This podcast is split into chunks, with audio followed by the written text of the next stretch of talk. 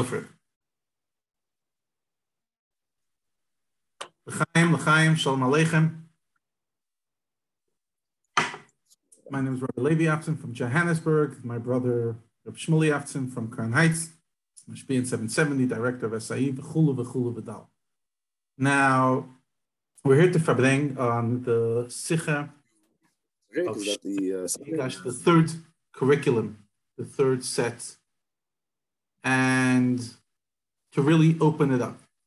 So, Shmuley, if you don't mind, I'll, I'll start with the question. And the question is, summarize the Sicha in as short as possible, and like really the point that, that sits at the heart of both of these Sichas, which is actually the reason why we chose to use the Vayigash Sicha as a lead in and an introduction to Shmois. What's the Nekuda?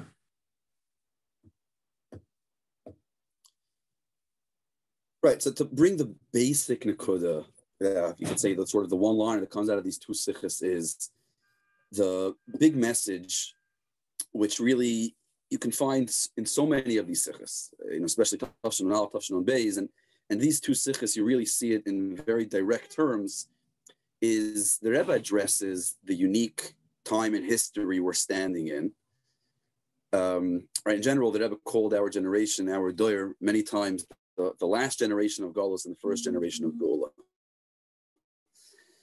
Um, in the later years, the Rebbe was even more direct and it would speak about the last moments or the last moment of Golus and the first moment of Geula, which pretty much puts us in this twilight zone. We're right, we're on the we're on the bridge, we're right there in between Golus and Geula. Being in such a space puts us all personally and collectively in a very interesting place. Where on the one hand, we're living a Golus experience, as we'll hopefully talk about over the next little bit. And we could be almost entrenched in this Golus. We're here for over uh, almost two thousand years. That's a lot of time to enter a Golus reality. On the other hand, we're starting the Geula process, right, in some way. So we have within us Golus realities, Geula realities, Golus lives, Geula lives, Avodas HaGolus, Avodas HaGeula. And the ability to bring is what lies at the core of these two sichas. The terminology changes a bit, and I'll just use some code words, right? In, in Vayigash, the Rebbe uses words like bringing together Mordechai and Haman, and in and in Shmois, the Rebbe uses words of bringing together Golus and Geula. You see, it's Mitzrayim and Geula Shlema, Rabban Gamliel and Rabbi Elazar ben Azaria's. You know, the two paths, the two shittas. But ultimately, it boils down to the same, the same point, bringing these two together in a, almost a seamless way. Okay, so let's start with a few assumptions that you could choose to agree with or not. It's thirty years after the sichas were said. Would you agree with me that currently we're living in some of the toughest times in these thirty years? In other words, that we're going and we're doing this, we're, we're learning the course, we're doing these sichas at a time that there be, seems to be this biggest cognitive dissonance between what the sicha is saying and what we're living? Or is that an uh, hyperbole?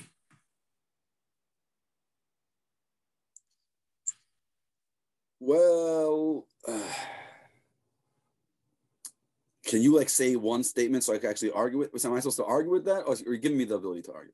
In other words, right. Basically, my lead up is that I, I, I want I want to, like, if we can almost put the the two extremes the Rebbe is trying to get us to live seem to be as polar distant as possible, especially now. Now, yeah, I guess right, so it's that, a bit. So that's the point, right? So that's the point that I was sort of trying trying to address.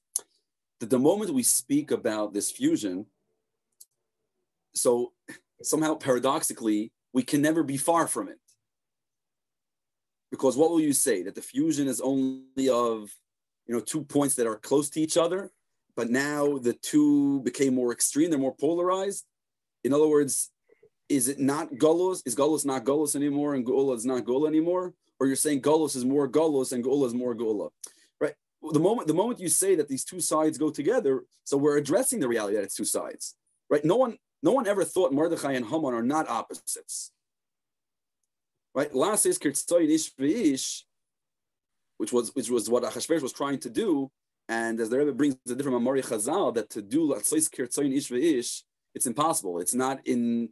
It's not for human beings. It's something that's in godly territory. The Eibishter himself can do such things, right? But in general, to try to uh, play both sides, right? You know, in general, we look at people that try to, to try to you know play to both sides, try to make everyone happy, and just move the goalposts based on who they're talking to. We don't necessarily look that at look at that as someone uh, respectable, right? We don't see that as something proper. In other words, you're a player. You're going to all sides. If it's not the Eibishter himself doing it, then you're just playing around. But what the Rebbe introduces in the Sicha is the ability to to sort of play the Las Isker Tzoyin Ish Veish, but not from a place of weakness, from a place of strength, from a place of fusion. Okay. So let's focus on the Haman for a while, for the Golus, the Rabban Gamliel, whatever perspective we're going on. Sorry, right, whichever way you'll take it. Okay, so, so is Golus real? In other words, what we're living in. Like when you learn the Sicha, you might interpret it that's like, are you kidding me? I mean, the Rebbe is describing that I could live, you may say Mashiach lifestyle, that I'm transcendent, that I'm bigger than this. And we're like, we're all living uh, within our own reality. And we know, we know the temptations. We know, I mean, we're living in a week of scandals and stuff. Like, what is this? Is it like, is the Rebbe talking real? Or is this almost exited out of our reality? Okay, so give your, it's not going to be a question and answer, right? Right, right, right, right. It's just uh, uh, unpacking. I'm trying to unpack it. I should say something so that way you could bring the the the other side. Right. So, so first of all, I, I think it's a very important point when we speak about Golus and Geula, and is Golus real? Meaning maybe it's all in our minds, right? Isn't the Rebbe saying that it's all Geula and sort of just open your eyes? Right? So is Golus real?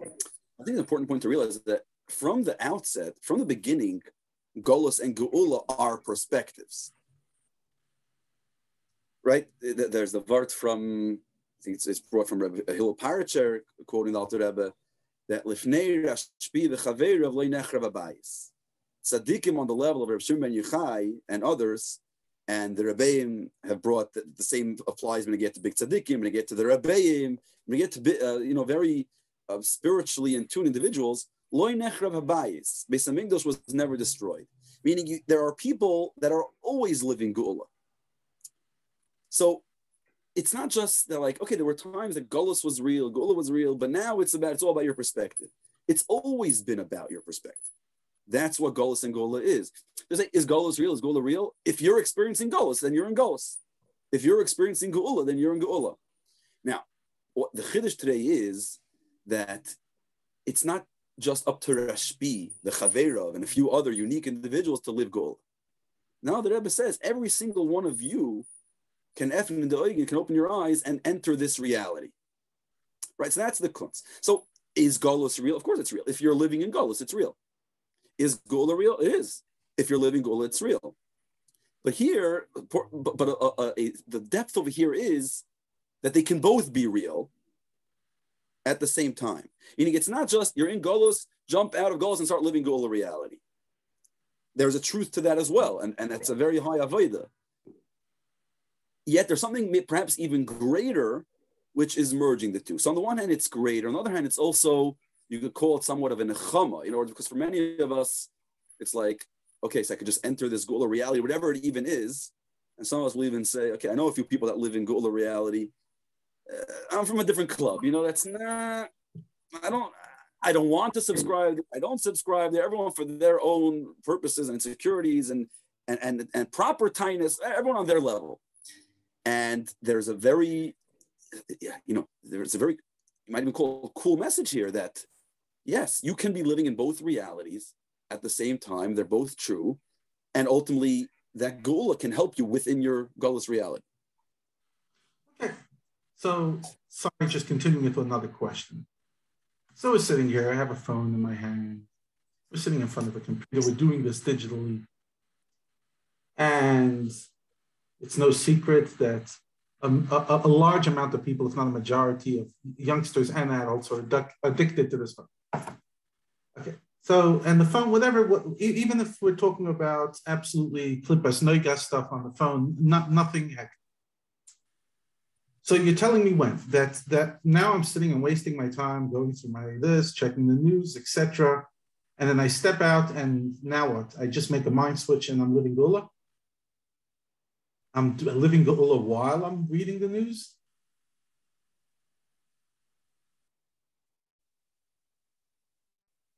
Go on.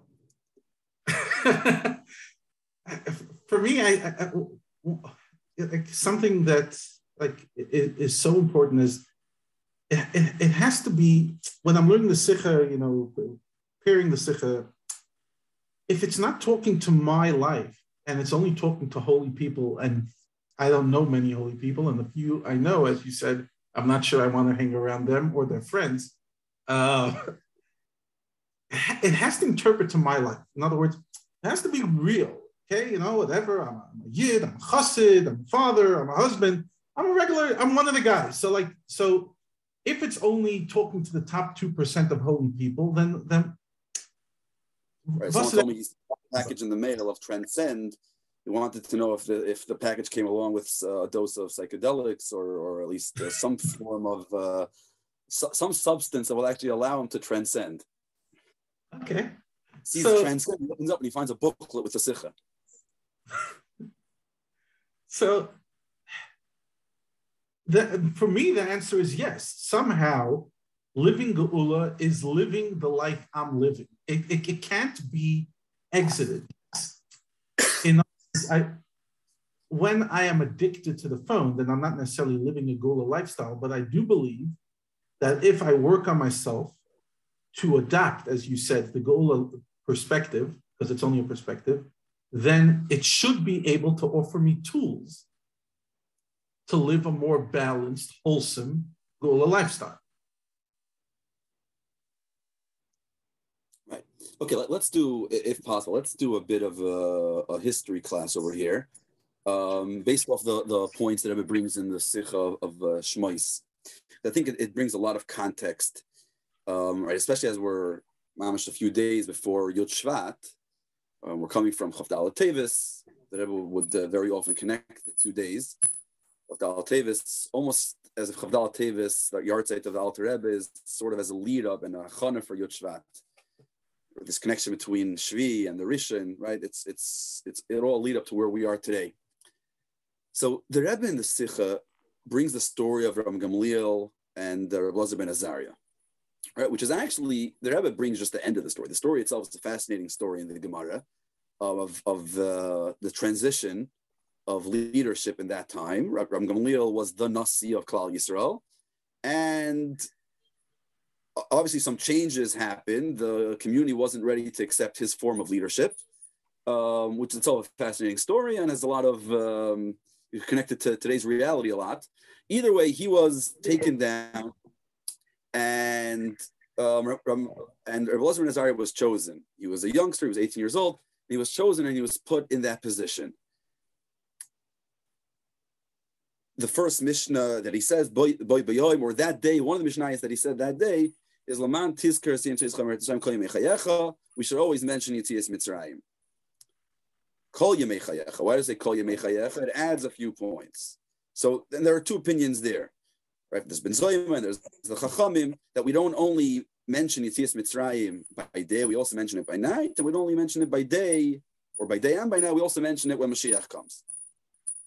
And the Rebbe sees this statement as the, the mission statement of Elazar ben Azaria. If this is what he said on the day he became Nasi, there's cosmic um, importance and effect to this. Uh, this is like his mimer. This is sort of Elazar ben Azaria's Basi Lagani, if you will. Right? This is his mission statement. Where do we see the biggest change in the actual Nesius, in the actual Anhag of Elazar ben Azaria and uh, Rabban Gamliel? So Rabban Gamliel, and this associates with the kind of leadership he had, it was more stringent, it was more, uh, you know, sort of a milo lamata, like, you know, my way or the hard way, or, or the highway. And, and, um, and Rabban Gamliel says, the Beis Medrash is the exclusive club. There are very few people that are shaykh it. You know, people that are ready to live up to certain standards, they can come in. If you're inside, it's not like you're outside. In other words, if you don't live up to the standards that we preach over here and that we have to act upon, then you're not invited into the Beis Medrash. Rabbi Elazar ben Azaria comes about, opens the Beis Medrash. Everyone's available, right? I, he, he was sort of he's like, he's like the populist nasi. He's the nasi for the entire community. You're shaykh, you're not shaykh. This is open for everybody. Um, I think I'm just preaching a bit too long, so take over from here. Yeah. So what no. happens next? Yeah. Okay, so Rabbi Elazar ben Azaria uh, transforms the whole uh, the whole perspective of people, and eventually even Rabban Gamliel agrees with him. Rabban Gamliel comes to appreciate that this is right, and it's important. Just one more point: that this whole story happens after Churban Habayis, not too long after. So it's already a decimated community. It's, it's the beginning of Golus, which is quite interesting. That the Rebbe is taking the Sicha, which is the end of Golus, and it's really talking about a story that was one of the defining stories at the beginning of Golus. It was like even the, the lead up, you said the story with Rabban Gamliel, what got him demoted was when he had a very tough um, relationship with Rabbi Yeshua, where he put Rabbi, he seemed to, people perceived that he was embarrassing Rabbi Yeshua. Over-asserting himself. Yeshua to, uh, to follow the, the way he wanted because we need leadership over here. In other words, there was a time of, will Yiddishkeit be fragmented? Will it not be fragmented? Rabban Gamliel was trying to hold Yiddishkeit together. He wasn't a tough person. And that really was the thing. He was trying to build a foundation. It's, you know, it's similar to maybe what you say the Alter Rebbe at the beginning of Chabad, at least the beginning. He has chadorim and, and various levels, and it, it was in some way an elitist club. Eventually, things change after Petersburg, et cetera. Exactly. I saw something very interesting just lately. Um, so there was this a writer associated with Chabad. His name was um, was uh, Chaim Eliezer Bichovsky. Um, he was a chassid of one of the Chabad dynasties, one of the the, the sons of the Tzemach Tzedek, Liadi, and then I think it was Bobroisk. He actually. There were issues there. There were politics with Chabad, and he didn't get along with the Rebbeim. And the earlier, in words, the time of the Rebbe Rashav and the Friedrich Rebbe, we were somewhat, uh, we distanced ourselves from him. But then things sort of changed, and, uh, and he was more, sort of more accepted. And by the Rebbe, the Rebbe already quoted him, and he was more accepted. Um, Didn't the Rebbe publish his Sefer? So he quoted, uh, publishes Sfarim, and a lot of stuff are, are in different Sifrei Kahas, et cetera. Right. And there's a Kisvei of Chaim Eliezer Bichovsky uh, printed by Kahas. So, He so he has a lot of interesting uh, mesairis about the Alter Rebbe and the early deiros of Chabad. So one of the things he writes is actually a bit different. We always speak about pre-Peterburg and post-Peterburg and the changes that happened. So he has a list of things that he got the Kabbalah and Mesaira of changes that happened pre and post-Peterburg. He has a list there of like five, six major changes. Some of them very interesting. So one of the things he writes is that till Peterburg, the Alter Rebbe went b'shitas Rabban Gamliel. Post Petersburg, he moved to shitas Rabbi Elazar ben Azaria. In other words, he, he beferish associates it with the Gemara. In order, based off things that he heard from previous Chassidim. In other words, until then, the Chassidus and what's connected with the Chassidus he's teaching. The Chassidus until then was high, you know, very strong one-liners, if you will, if you will, these these small, these you know, very dense mamarim, very high energy, not really shaykh for the masses. Then he sort of, anyway, toned down the energy. It was more in Chabad style, and even uh, people on a lower level perhaps are able to understand it, even if you're not on a very high spiritual level.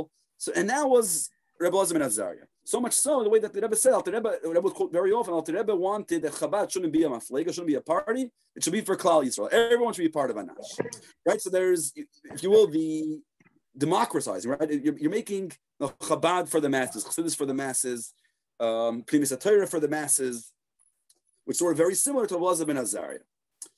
So, so that's, and this has happened in every der, if you will. This also happened pretty much at the time of the Rebbe's, when the Rebbe started in the Nesiyas, you know, the Rebbe's Basi Lagani, the Rebbe's Kabbalah in the Nesiyas, Yod Shvat. Well, the actual story of Rabbi Elazar ben Azaria and Rabban Gamliel, right? They opened the Batei Medrash for everybody. Until post-war, post-World War Two, and when we came here to the States and Eretz Yisrael, right? When we, when we had to rebuild Yiddishkeit, who were the yeshivas for? How much percent, never mind of Klal Yisrael, how much percent of Haredi, of Frume Yiddishkeit, Frume Jews, how much percent of the Bachrim and of the, kid, the kids were in the yeshiva system? Right.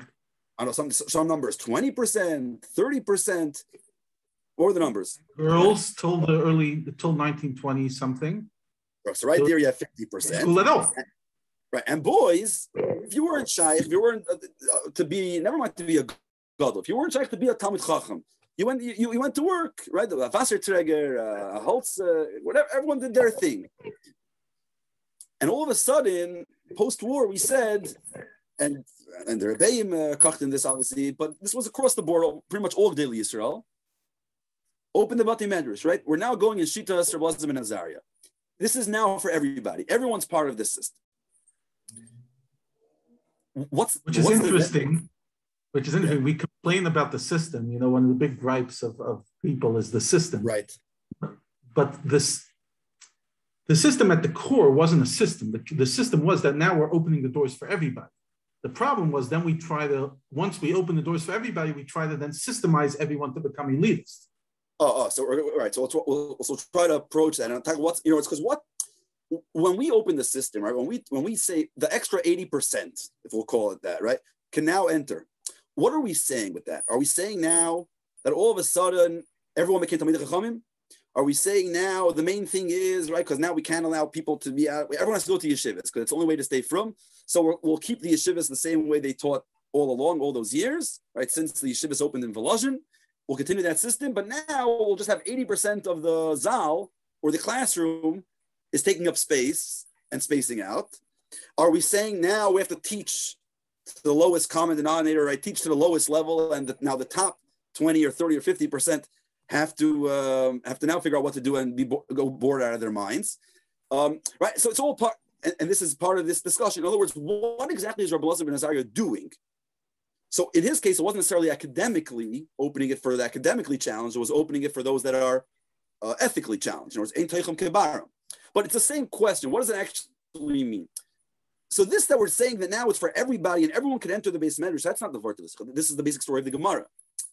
The point that Rebbe points out here, which is in the Gemara, but we don't necessarily chap, the, the, the oimek, that Rebbe is saying, Rabban Gamliel joined. So what does it mean that Rabban Gamliel joined? You read the Gemara, Rabban Gamliel joined, you know, even though he had one form of leadership, he had one way of looking at things, he was smart enough, or he was humble enough to see that the masses moved to Rabban Gamliel, to Rabbi Elazar ben Azaria. I'm not going to fade. I'm not, I see my way is not the way that's working now. Oh, fine, so he conformed to the new reality. Rebbe says, no, it doesn't work that way. We're talking about tzaddikim. We're talking about tanoim. Rabban Gamliel is a shitta. It's a shitta of Torah. Rabbi Elazar ben Azaria is a shitta of Torah. By saying that Rabban Gamliel entered the Beis Medrash, what we're saying is that somehow the Beis Medrash being open for everybody, the Shittas of Elazar ben Azaria, still works with the philosophy of Rabban Gamliel. Rabban Gamliel can now implement his philosophy. He felt that the Beis Medrash is a place that he'll feel comfortable.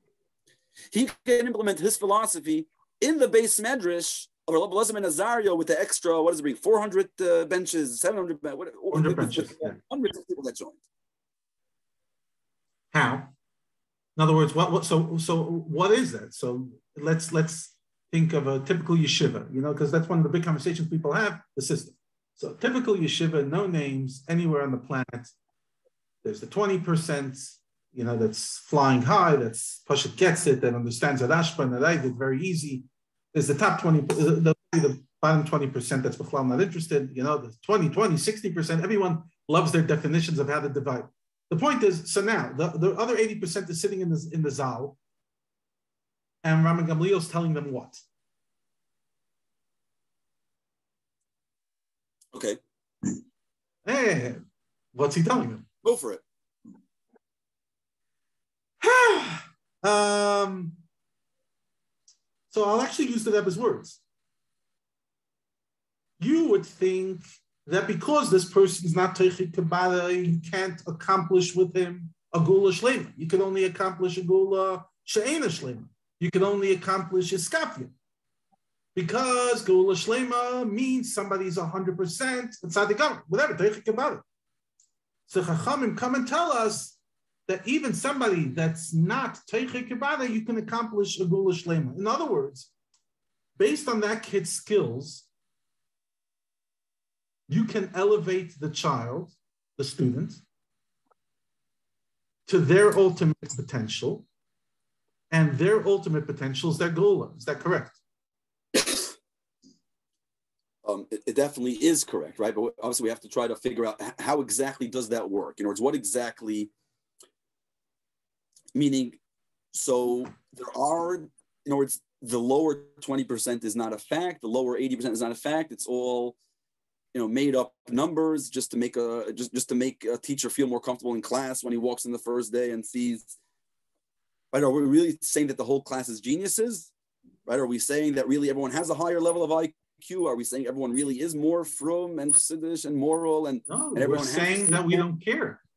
We, we're saying that each and every one is serving the Eibishter and living their subjective Geula. Because I, I guess one point that we should explore is Geula is an objective experience or subjective? And based on what we spoke about earlier, it's subjective because it's each in your own perspective. So if somebody has an I Q of one hundred thirty and the other person has an I Q of ninety, they can't be both expected to live the same Geula. In other words, if Geula is an objective experience, then somehow the guy that has an I Q of ninety is supposed to be understanding a shtukul gemara the way the guy that has a much higher I Q, which is not shaykh. Whatever, you can maybe say the guy could push his effort, but it's still, some people are born with G, with kishteinus and some people will struggle. So Geula is a subjective experience, is it not? Yes, perhaps, right? Yeah, pretty much. But then the question is, the question is, so is the mission to go out to everyone and tell everybody, okay, guys, get into this Geula mode and just leave Golus behind, right? Leave Golus behind, F in the Eugen, you're in Geula, Golus won't exist anymore. Right, so so so the, the boy, the girl comes over and says, so you're basically telling me, okay, what, what are you saying? Learn this Sicha or get involved, come to the Farbrengen, you know, be part of the community, come to the Shir, and Golus as you know it ceases to exist. There is no Golus. You won't have challenges. You won't have these struggles. You won't have these Nephilis. You won't have these real, you know, the dark side will just disappear. You enter fully the, the place of Geula. Right, and now, which is basically the shit of Rabban Gamliel. Uh, but that's not really possible. Until Mashiach comes, nobody's getting rid of their right. skeletons in their closet. Right, right. So there's an implication here where sort of there is this, we're allowing all the students to be there in their Golus reality, subjective, objective, but they're in their reality, and yet implement Geula ideals, implement the Geula reality. You know, we're talking about the, the yeshivas and, and all the kinds of Talmidim. So actually there was once a, without getting into the Pratim, it was in Tafshin Lamed Beis in, in nineteen seventy-two, around Purim time. Basically, here in seven seventy, they split the yeshivas. They split the, the American Bachrim, the Israeli Bachrim. And I was holding the basically there were older Bachrim and younger Bachrim, the Bachrim that should be learning here, Bachrim that should be learning in Chayiv Beit Torah, and the yeshiva down the block. And obviously, the, the, the guys were very unhappy with this because, first of all, no one wants to be kicked out of their place, especially you're, you're in the Rebbe's Dalal Amis, you move somewhere else. And generally, you start, you know, profiling, and uh, these guys belong here, these guys belong there. And the Rebbe spoke about this by the Farbrengen on Purim. It's a video, it's on video. And the Rebbe didn't go into, into the details of being in seven seventy, outside of seven seventy. The Rebbe turned into a discussion in general about levels in teaching and in the classroom. Right, when you're streaming, when you put some some kids, you have a, you have a greater class, and, and you have the Mitzion class, and the more Pashta class, et cetera, which is a whole topic of its own, and we're not going to uh, assume, uh, right, right, but just to touch upon it, in other words, what's really the debate? Some people will say, look, you have kids that are smarter, they're shaykh to learn much more. So it's for their gain. You have kids that are on a lower level, let them learn things that make sense to them. That, that can that, that can right that, that that they'll actually understand instead of having to hear higher stuff. So everyone's gaining. What's the counter argument to that? There are many, but what's at the core of the counter argument? The counter argument is you're you're taking this guy and telling him you're from the lower ten, twenty percent, right? You're basically you're officially labeling this kid. and, and you're keeping it there. And basically, he can. So yes, will he get something shaykh at his level? Perhaps, but he's not going to pass that bar, right? He'll stay there on the bottom. You're limiting. Versus him. If he's over here, maybe he won't fully understand, but maybe he or she, maybe they'll, they'll sort of be able to get elevated. The Rebbe said, no, it's it's, it's farkeret. The Rebbe said, why? This These kids, right, we'll call them the lower part of the class, um, when they're in the regular classroom, so all is cool. Like, yeah, they're part of it. They have no clue what's going on, what, what's being taught, but, you know, they're part of the system. They're in it. They don't really even feel a lack. The Rebbe said, now they go into that classroom. There's, there's two values. Number one, they'll actually learn and understand. They'll get what's going on. But that's not the kunst. That, that if we'll, we'll use the uh, terminology of the Sicha, that means you're saying that you could live, you'd see as Mitzrayim, you could live a lower level of Geula on your level. The kunst here is that once they're there, and now they see, one second, there's where to strive to, there's where to go to, there's where to, to move up to, then Mayim Tachtoinim Boichim, right, like the lower waters on the second day of creation, we're crying, hey, why are we down here? We want to be closer. All of a sudden, it's Mo'irat Simayim, a thirst to go higher. In other words, we by the Rebbe, there was never a decision that was, okay, we take, you know, we have to take you and your struggles into account, and we have to preach to the bottom. We have to talk down, right? The people there on the bottom. Yes, maybe at the moment we'll say, we'll speak something on your level, but ultimately it's about bringing you up. All the decisions are taking into account that how would I get you back to the top, not, or, or to the top initially, how do I get you up there, right? We'll bring everyone into the Beis Medrash, and everyone is shy. And ultimately, let's say now, right? So it's not just about the Beis Medrash. We're going out there. We're, we're, Chabad is all over the place, right? At this stage, we are Judaism. We are the face of Yiddishkeit in America, the face of Yiddishkeit in the world, right? If, if we're Chas Shalom still in Golus in a few years, Chabad is just growing. The, the, the Rebbe is the Rebbe of Klal Yisrael, not just Beruchnis in Yonim, and you know it's the previous Yonim, but Bepoil, and. What's the message we're giving to the people? So sometimes we look at it as Chabad in the Beis Medrash, there's Chabad in, you know, in seven seventy, in the yeshivas, in our communities, but then there's the Chabad that we preach to the world. Fluff. Peace and love. And, uh, Fluff. Right, well, some level. And then even in ourselves, that's when we're in yeshiva, and then when we're in the workforce, when we're, you know, we're out there.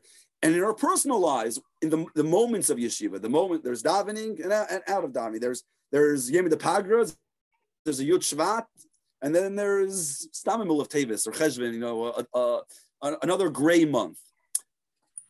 And, and how do we bring? How do we bring these together? How do I, in my in that lower reality, what you call in the Golus reality, be able to elevate myself and incorporate Geula into that? Great. So that was a twenty-minute question. I, I tried. Was it twenty minutes? Just kidding. So, so, so, no, so you, in general, I find a lot of a lot of people are very good at asking questions, and the truth is maybe the question shalos chacham chatzi tshuva. So, I, I, I think in this, I think in this case, when we're talking about paradoxes, the question is the it, it is itself the answer, because part of the answer is figuring out how to acknowledge and live with the tension of the paradox. So that's where I want to go. I mean, that's where that's where I think we, we, we could go. The idea of, of living paradox. It's actually the, the, the introduction to the to the course. We spoke about that whole idea of living paradox. Right. Because, yeah, of course, yours truly. Um, paradox is uncomfortable, and like, I don't know, it's been bothering me recently, but I guess it's my gripe that, you know, we live in a time of courses. Every Tom, Dick, and Harry opens a course. And of course on parenting, of course on this, of course on that, of course on Chassidishkeit, of course on teaching. And you need your one big idea because you have to be in the Chadish. So you come up with your big idea and then like Hamida um, Nalachas, like the, the Navi, you know, you, you, you But Habakkuk, Habakkuk came and put everything on one nekuda, emunah, so these guys put it on one nekuda. And we try to offer a simplistic answer to, to this. You want to know how to manage your classroom? Everyone, everyone in their ear. This is... Yeah, So in, in, if you want to know how to manage a classroom, A, B, C, follow this, follow this. I can't hear you. You hear me now? Yeah. What do you say? I'm saying this one is the advice for Shalom Bayis. This is the advice yeah. for business. This is the advice for the yeshiva system. If all the, the yeshivas listen to the four Ds and the three S's and the fourteen this and, and every. And for me, I, although I appreciate and I'm like Chas v'Shalom, I don't want people to you know to, to, to say I don't believe in growth. But it, it's it's often comes across too simplistic. Instead of saying I have a idea, it becomes the idea. Why? Because nobody wants to live paradox. One of the stories, um, I, I think his name was Alexander bin Nun. He was a big mechanech in Eretz Yisrael. He came to the Rebbe and the Lamids, and he prepared the Ten Commandments of Education. And the Rebbe looked at it and said, very they're fine, they're all wonderful, but you forgot the eleventh commandment that there are no commandments in education. There's no, there's, there's the codes, they're tips. But don't make, this is the non-negotiable. You want to know how to raise your kid to be a Chassidish kid in twenty twenty-one? This is it. Okay, this, and this, and this. Why? Because we hate paradox. So what, what, good. what I, what's good is that reality always, what's good is that reality always changes. Therefore, you could say the ten tips for twenty twenty-one isn't the ten tips for twenty twenty-two. So you could make a new course. And then basically each guy that figures out the right thing becomes the new fad. Like, you know, even in the film world, we have fads where suddenly the new people become, oh, you heard that guy, you have to go to his or her chinuch course, they're going to change your life. And then, oh my gosh, you have to go to this person's Farbrengen. And then two years later, they're totally out of the fat because they haven't adapted to the new A B Cs. And sorry for the cynicism of it, but for me, I think it, it lacks. We'll, we'll really try our best to, to keep you on a longer leash. Uh, so my I'll speak to Shlomi, uh, uh, give you more time. I, I think. I think the point that we have to explore is embracing paradox. In other words, this whole Sicha is coming and saying Rabban Gamliel and Rabbi Elazar ben Azaria. This and that. Golus, Geula. Yeah, Mordechai. But, but we like, no, no, no, no. Give me a simple answer. What do you want? I, I was talking, I have a, a student that we were talking recently. And they're like, if it's right, it's right. If it's wrong, it's wrong. I said, yeah, there's six hundred thirteen mitzvahs, there's right and wrong, but beyond that, everything's uh, not everything, but almost everything's gray. Klippas noiga and simple. In nah, you're, you're copping out. I got copping out. That's not a cop out. That's the truth. You're copping out because you're trying to make life like as if the, that you, you walk into the day and everything's clear. In other words, at the heart of the Sicha is that yes, it's it's it's complicated. It's complex. Your challenges are real. Your shalom bias issues are real. Your chinuch kids issue your kids are real. The daughter's not finding a shidduch. It's real. It's real. We're not. And at the same time, you're living a goal. You're opening your perspective. You're stressing, but you're being bigger than your stress. You're addicted, but you're becoming bigger than you're addicted. You're traumatized, but you're bigger than your trauma. This whole nekuda that you don't have to be defined. You don't have to be defined by by by. Lack of nuance, by defined by, kaha, you know, this is what I am. This is my personality. I'm a this. I'm a doctor. I'm a. I have this taiva. I have this issue. I'm an addict. Yeah, fine. You're an addict. It's important to be honest, but that's your definition. Zemi shata. This is all of you. And today, we're like he's chassidish. He's not chassidish. She's you know with it. It's like just like simple definitions that. Always, even before these sichas, disrespected the complexity of humanity, but how much more so now when the Rebbe is telling us that not only can each and every one of us be a Beini, but in many ways we can be a tzaddik. In other words, we can be an incredible level, that we can live an incredible paradox. It's important to sit there embracing it within others, but most importantly within ourselves. Oisgehalten, nicht oisgehalten, rant, nicht rant, what, what is it? Well, part of what you said, yeah, anyway, yeah, no, definitely, definitely. There, there's, you know, it's when you look at the Sicha, and I was thinking, like the, the message of the Sicha, and to take it out of the words of the exact Sicha, right? Rabban Azaria and Rabban Gamliel, Golus and Geula. Also, the words Golus and Geula are used so much that sometimes we we forget what their actual meaning is, and when you know, as it pertains to our avoid and ourselves and our lives. um, sometimes using other words, not necessarily has to be proper English words, but sometimes just other contexts, even within Chassidus, gives it gives it you know something uh, relatable. We're coming we're coming to Yod Shvat. Yod Shvat, we know, if you say the message of Yod Shvat, and this was every single year, is Basi Lagani, the Friedrich Rebbe's last Maamar, what the Rebbe called the Tzava, or the Friedrich Rebbe for the next doyer, and the Rebbe says he finds solutions, you know, the answers to all the questions. The Rebbe said this in the first days. All the questions he's asked, he finds answers in Basi Lagani. But it wasn't just then. Throughout the years, right, for, for about forty years, there would Chazer Basi Lagani, another Maamar, another Maamar. They never really saw Basi Lagani as the, the not just the mission statement, but the uh, the map, the roadmap for what our mission is, what our avodah is. And there's many fascinating ideas there. But one of the ideas there that sometimes, you know, we slip through, we Chazer it every year.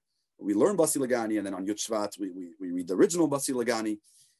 One of the points that is that is so fascinating there is, the Rebbe uses somewhat similar lingo in our in the Sicha, is the constant back and forth between Iskafia and Ishapcha.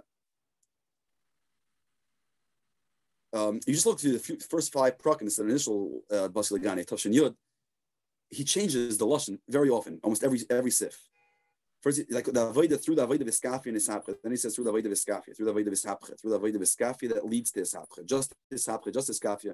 So, so without getting into the small diyukim, which the Rebbe would, would speak about in many mamarim and, and break it down, someone just asked me last week, we're learning a Maimer, and he said, Iskafia and Ishapcha,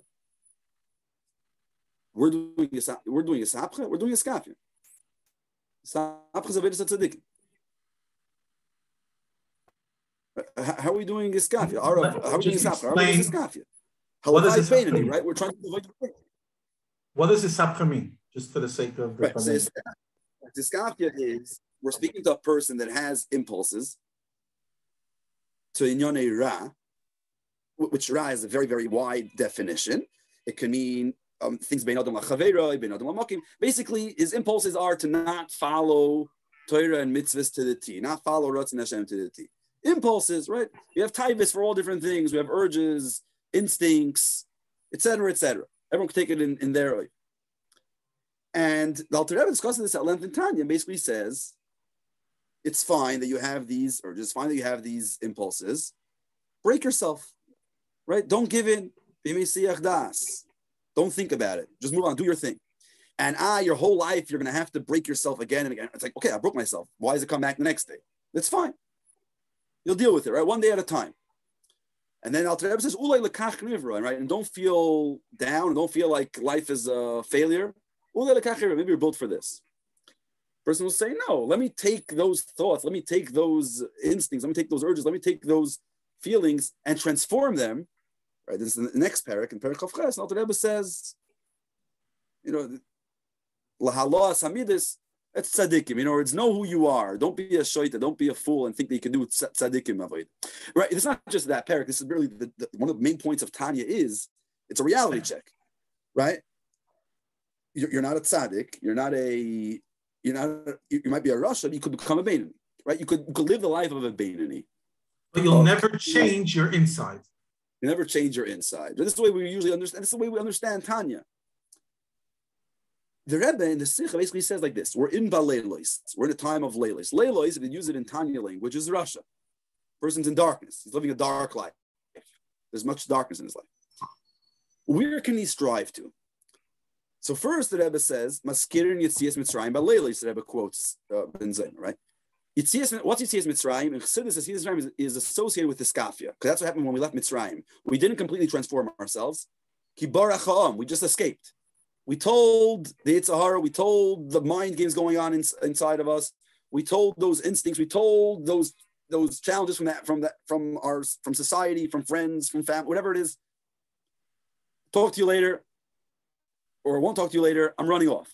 I'll, I'll, I'll, I'm getting involved in something else. Avoidance. Avoidance. Flight. Right. Move on. So you could have Yitzis Mitzrayim Baleilis, right?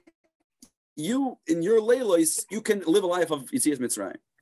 But then the Chacham come and say, Lahavi limoisa Mashiach. So L'Havim Beis Mashiach Pashtus means that even when Mashiach comes, we'll still mention Yetzias Mitzrayim. But the Rebbe learns, Al Pichsiz, the Rebbe brings a quote from his father, Rabbi Levi, L'Havi L'Mois Mashiach, that even Baleilois L'Havi, we can bring in Yemais Mashiach. Not only you can experience Yetzias Mitzrayim today, you can experience the Yemais Mashiach. The Yemais Mashiach associated with this Hapcha, right? We'll call it Hapcha, call it Avedis HaTzadikim, as the Rebbe, as you said, the Rebbe spoke about today, doing Avedis of Tzadikim. In other words, so I think what the Rebbe is saying here, you're not speaking about someone that's Rabban Gamliel caliber, Teichi Kibare. You're not speaking about someone that's actually living Geula every moment. You're speaking about somebody that's not only, he's a Halavai Beinani, right? He's Baleilois. He's not even by Yetzias Mitzrayim yet. He's in the darkness. He might be living a dark life in many different areas. And yet we're coming and telling him, you can experience Yetzias Mitzrayim. You can even experience Lahavi Yemois HaMashiach. Even Yemois HaMashiach is Hapcha. Whatever you'll call, the point is you can have the transcendent moments. In other words, you can incorporate within yourself the greatest heights, greatest success, the greatest levels. That's that's the, the, the, the great message. Now, does it mean that right now I'll do that and then that's it? And now the Yitzhar doesn't exist anymore, and challenges don't exist anymore, and there won't be other things going on. You might still be Baleilois. It's it's revolutionary. Or we'll use the lashon of, of the Vayigash Sicha. There might still be Haman. You are still living in a Haman reality, in a Haman perspective, in, in different areas. And yet you're able to incorporate within yourself Mordechai. You're able to incorporate within yourself Geula. So I, I want to sit on that Vayigash Sicha for a moment. That Mordechai and Haman, because the Rebbe talks about. Is it Shlomi Yan? I know part of Geula is L'mayla Me'azman, but the point is to bring it into a. Uh, no, we haven't. We have another fifteen minutes. We have another, another fifteen, twenty minutes. So the Rebbe over there talks about you could be Mordechai and Haman. How can you be at the level of Mordechai? In other words, how can you be at the level where? Like Hashem, that you could live paradox, the ultimate paradox is by bittul. So what's bittul? Bittul is it's not about you. In other words, the only way to live a paradox is when it's bigger than you. And the Rebbe sits on that extensively in the Vayigash Sicha. And I think it's a very important point because it connects to everything. Today we live in a world that's all about me. And I'm not saying in a narcissistic perspective. It's figuring out what issues we have and figuring out the, you know, our background and our future and our dreams and our dust and our yants. And of course, like I said earlier, there's no black and white, so there's room for that. But it's a bit obsessive. And Ulay Yeshleim, maybe you could say that, that, that what the Rebbe is telling us is you want to be able to live this paradox, get out of your own head. Stop thinking the whole day about you. Ask, you know, like the, the, the, they often says, uh, quote J F K, ask not what you needed, what you needed for. But in the words of the Fidik, in the words of the Alter Rebbe, who told the Chassid, the Chassid came and said, "Ichtarf, ichtarf, ichtarf." He said, and you're not saying what you what you need it for. In other words, you're saying what you need, not what you need it for. And I think that's a very important point. In other words, if I'm locked in myself and in my own narratives, that is part of Golus. If I'm all in me and me and my situations and my background and what happened to me, and, and of course there's room for that, there's cheshbon nefesh, but if that's where I'm living all day, and I'm saying this as somebody who does this, in other words, it, it locks you in. You cannot live Geula when you're spending the whole day figuring out how your parents messed you up or your teachers messed you up. I'm sorry, it just doesn't work. The, deal with it. You're, you're already creating a binary over here. You're already locking some people out. I, I, I think, like, in order to live Geula, you have to get outside yourself. That's what the Rebbe says. Because basically, at that Sicha, the Rebbe quotes a Medrash that's, that Hashem says, I could do Kirtzayin Nishvesh. I can embrace the paradox of both Mordechai and Haman. The Rebbe says, but each and every one of us can do the same thing. How? By having bittul, and then we become Hashem. We get Hashem's kaiches. And I think it's such an important idea that part of this transcendence is transcend your own nonsense. Transcend your own narratives. We're so big into narratives. Everyone You know, you go to a, to a course about how to be successful in business. What narrative do you have about yourself? The narratives, everyone's narratives. And it's true, there's point, there's, there's place for that. But like we said earlier, when something becomes so extreme that becomes your whole reality, then you're locked in. And I believe a big part of the Golus of today is that we're so locked in our own heads, in our own hearts. We're so, so spending so much time analyzing ourselves and this and that, and realizing how damaged we are, focusing how broken we are. And like, yeah, it's taken. And I, I was telling to you earlier before the Farbrengen, we, we spent a few, we spent a year together in Teresemis in Yeshiva. And in Teresemis, there's a mashpia named Fichof and Zol Zangers and Shtak. He's a, you know, he's definitely a bit of a, a holier character. He's in the top twenty percent, you know, sitting in, he's a, he's, he's a unique breed. And I remember him saying the following, but could be, I'm not getting exact. He said he heard it from the Rebbe, but could be it was just he heard it from a mashpia. There's the famous story about the Alter Rebbe that the Alter Rebbe came to the Magid and eventually decided to go home because he made a deal with his wife that he's going to come home eventually. He, he gets on the wagon and his student, not student, his chaver and Melamed, the Alter Rebbe's son, the Avram the Malach, who's actually our, our ancestor, comes and says to the wagon driver, and there's two nusachs, there's two ways of saying it, either Shmois the third as Ezelvisin as a third, hit the horse till he knows he's a horse, or Shmois the third then Oisberd, or hit the horse till he becomes no longer a horse. Alter Rebbe hears that and says, oh, I, I have more to learn. He gets off the wagon and spends a while at uh, the Magid and learns with Avram HaMalchim. What, the, what did the Rabbeim explain? That it's the two orphans of, like you said, iskafia and ishapka. Hit the horse till they know he's a horse, that's iskafia. Hit the horse, stop being a horse, is ishapka. So Fitcher said there's a third third nusach. The third nusach is Shmois the third as a fargesin. Hit the horse till he forgets he's a horse. And his nakuda was, and, and for me, it's like, I, I, don't, I don't remember anything else he ever said. And I've sat by hundreds of hours of his Farbrengen. Like each mashpia that you have, you're lucky if you remember. If you, this is the only thing I remember from him saying. Shmois the Fed, hit the horse and forget that you're a horse. Not, don't be in denial of your issues. You know, if you have to be in reality of your issues, otherwise you'll never deal with it. Chas v'shalom, if you you know, you could hurt people if you're not in, in, in knowledge of your issues. But don't sit on it all day. Kach sich nicht in them. Don't live and sit in the sewer. Chassidim always used to say that what tshuva doesn't mean that you go back into the Aveda and sit saying, ah, which machshava zara did I have? Ah, let me go think about it. Ah, that was wrong. Because then you're back in the machshava zara. Not kaching, not sitting in ourselves, transcending ourselves. That's really the, the, the name they gave for this lesson is transcend. Transcend your own narishka. We are all full of garbage. The Eibishter created us with a Nefesh Habahamis. And the Nefesh Habahamis doesn't only have a type of klipas noiga stuff, it has a taiva for shalosh klipas atmeis. Each one of us has our own impulses and our own issues, but we all have darkness. What does it mean darkness? We all have made mistakes, and we all have temptations to make even worse mistakes. That's not you. That's a part of you. Deal with it. That's your goal. It's fine. The dust is in. That's you. That's your whole definition of yourself. Stop defining yourself in binary terms. I'm a, yeah, like for me, it, it's. Right, it's just interesting. You know, it's here in the Sicha and Shmois. So uh, one of the big verter here, also from Avram HaMalach, right? In Orah sixty-four, he quotes the Mishnah Avram HaMalach learned with the Alter Rebbe, which is also then when when when uh, right. It's the first thing that he learned with the Alter Rebbe. How Maseches Bracha starts, Me'emosai Koyer Neshma Ba'arvin, that in a time of darkness, in a time of, of night, you're able to have Koyer Neshma Kabol Seil Malchus Shamayim. Right, in the time of darkness, transcend yourself, get out of yourself, and connect to something much greater. Right? Also, avert from Avram the Malach to the, the Alter Rebbe. So really, but, me, huh? No, say something. Say. Right. So, so the truth is that it's a very hard one. You're saying transcend yourself. In other words, it's tough.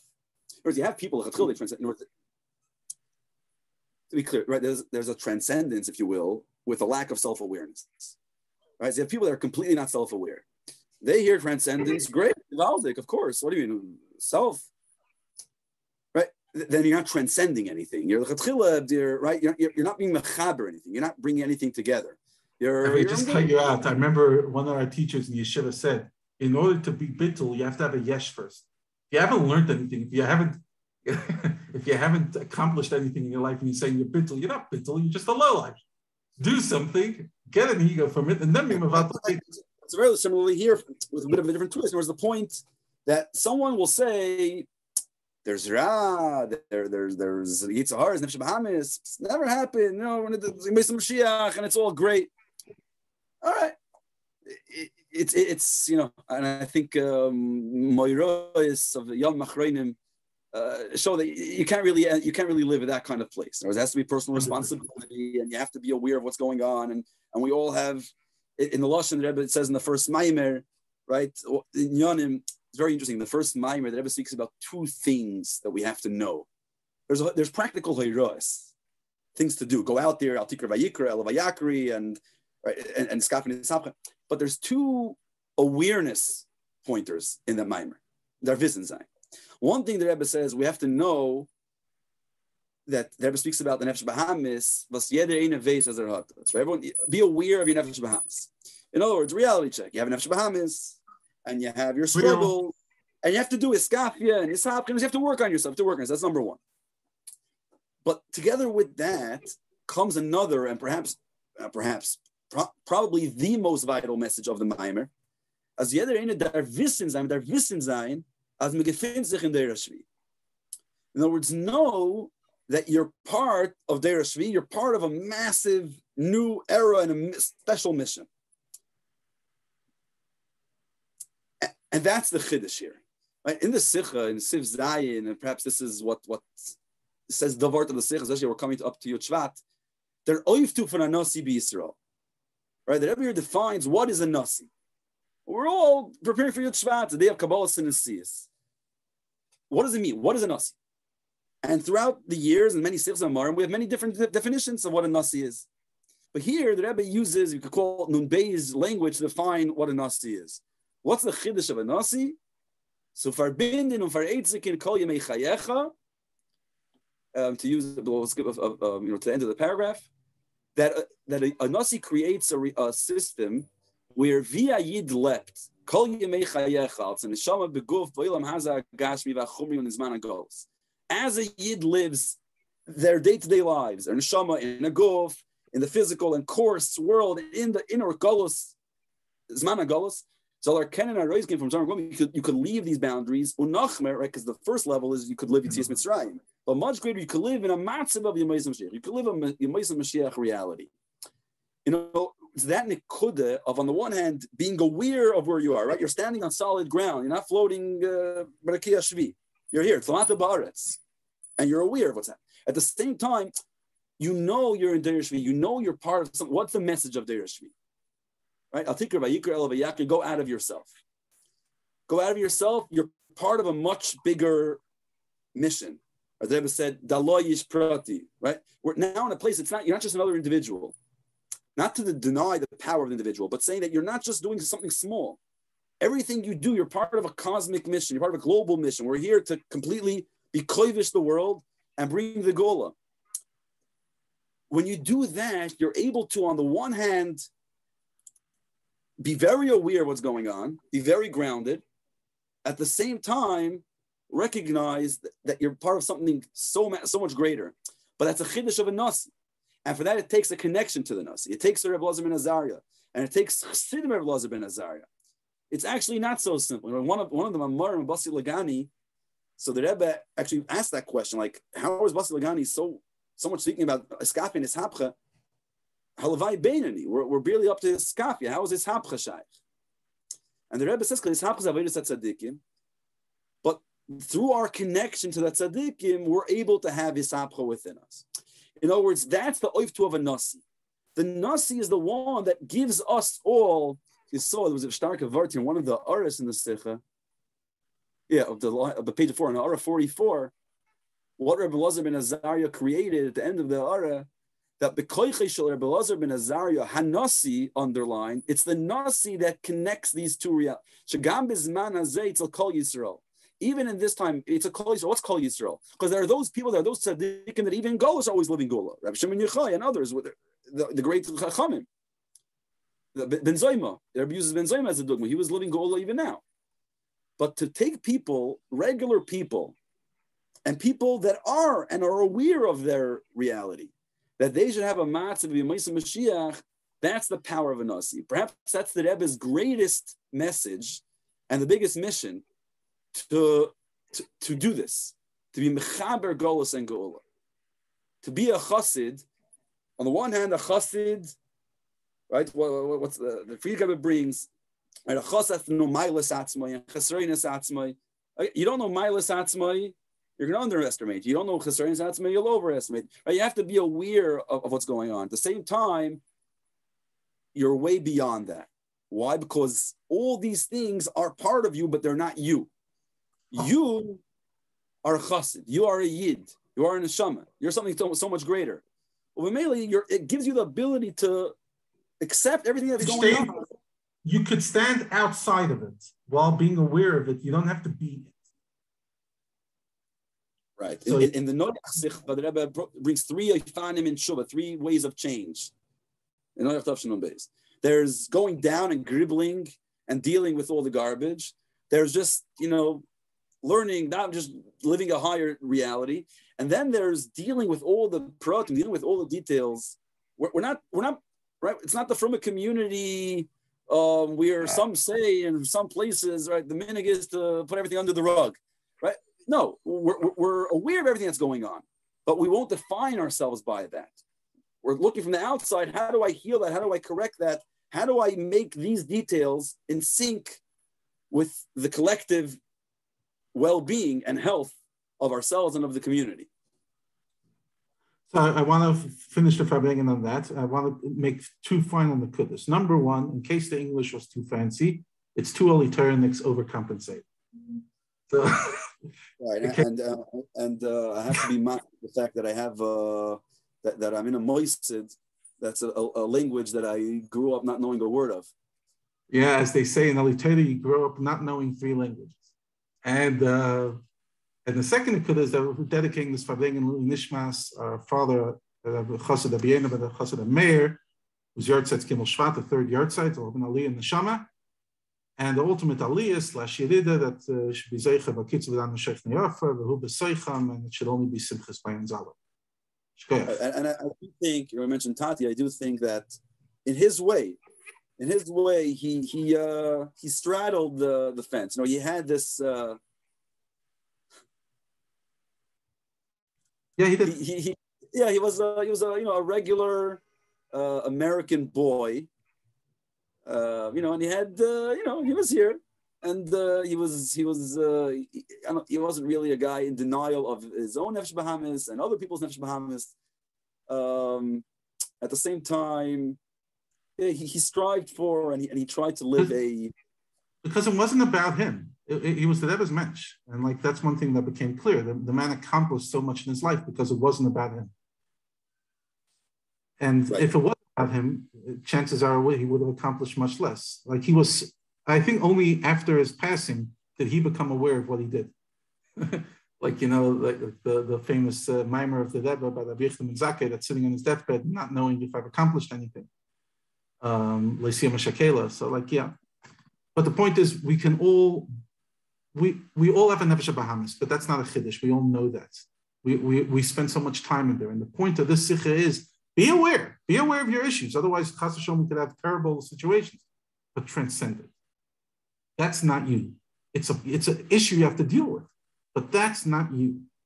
We should all be able to implement it. And we should all be able to take the sicha and bring it into our life so that we should uh, not only live Mashiach within Galus, we should live Mashiach, is Galus Melech HaMashiach Teitum Yad. Okay. Hi. Hi, Melech.